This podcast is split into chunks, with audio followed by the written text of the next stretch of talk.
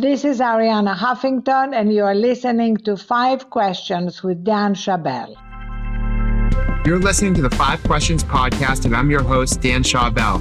In fewer than 10 minutes, my goal is to extract the best advice from the world's smartest and most interesting people by asking them just five questions.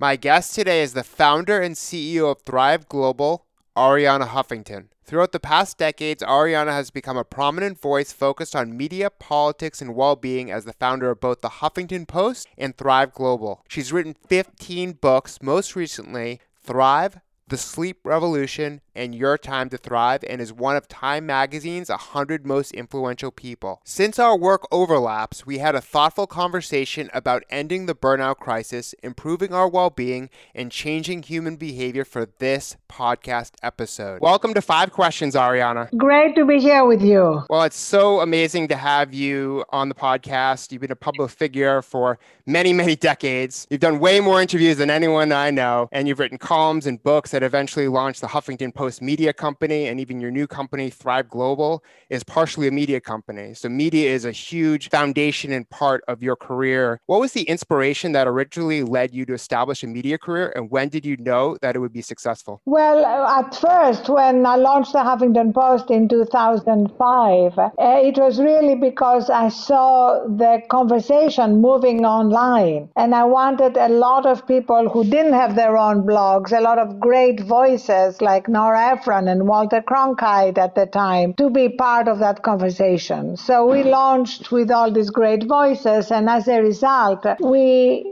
helped uh, be part of that incredible flourishing of the good part of online media. And then in 2016, when I left the Huffington Post to launch Thrive Global, it was because I saw that we needed to go beyond media. You know, we could increase awareness around well being and sleep and gratitude and mental health through media. But in order to change behaviors, we needed a product. And that's why I built a product technology company because otherwise you cannot scale. And the goal is to help people move from knowing what to do to doing it. By allowing all these voices to be part of Huffington Post, that was good for their career. Maybe as a stepping stone or for them to leverage that as something else, you know, in the future. That's been so great for them. And so it's really been uplifting to see so many people leverage the opportunities at Thrive Global being contributors or even at the Huffington Post. As a CEO of Thrive Global with over 100 employees, how have you been able to manage your own well-being while leading others? I've been using, you know, the micro steps that are at the core of our app and of the work we do with uh, many companies. I've been using these micro steps also in my own life, and we call our micro steps too small to fail. Picking a time at the end of the day that I declare as the end of my working day, taking my phone outside my bedroom to charge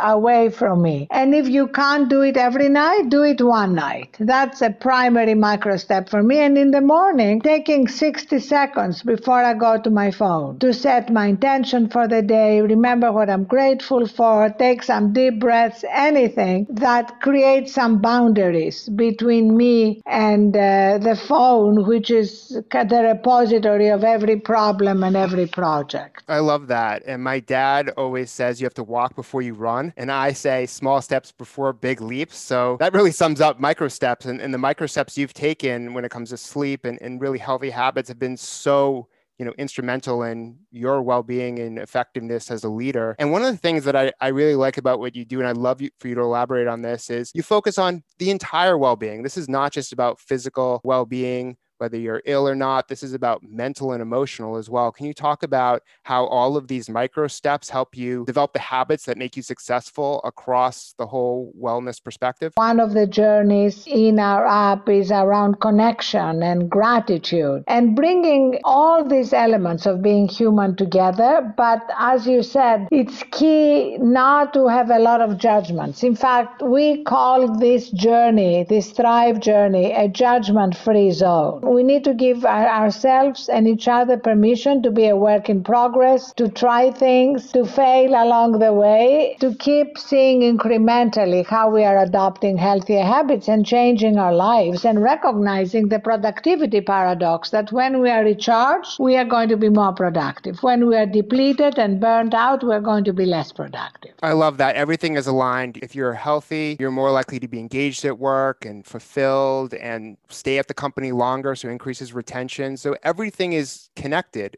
and also to productivity. If you're happy, you're going to be more productive. If you're sad and depressed, you probably won't be, right? And I think now through this pandemic over the past year, people are suffering like never before. And both of our firms released research last year. Your Thrive Global survey found that 75% of employees feel overwhelmed and less productive while remote working during COVID. And our study with Oracle found that 78% of workers said COVID negatively impacted their mental health. During such a difficult time in human history, what can individuals and organizations do to be more resilient? This is a crucible time. This is a time of tremendous losses and pain, but it's also a huge opportunity to imagine and build a new world. So after the pandemic, we don't go back to the way we worked and lived because the truth is it was not working before the pandemic. The pandemic has exacerbated everything. Even before the pandemic, we were dealing with a mental health crisis. The World Health Organization had acknowledged burnout as an occupational hazard. Diabetes and uh, hypertension, which are stress related diseases, were skyrocketing. So let's take this moment as an opportunity to change what has not been working, to live our lives in a way that's more sustainable and more productive. Beginning those practices through these micro steps right now, you know, remembering what we're grateful for, which sounds very warm and fuzzy, but actually it changes the neural pathways of the brain. I agree that, hey, let's take this time to really examine what's working and what's not working. Many people before the pandemic, a very small percentage of the population was remote working. And then towards the early stage of the pandemic, it became like around 60%. And now it's dropped off to about 40% or so. The remote experiment worked. So it's hard for managers to say, hey, you must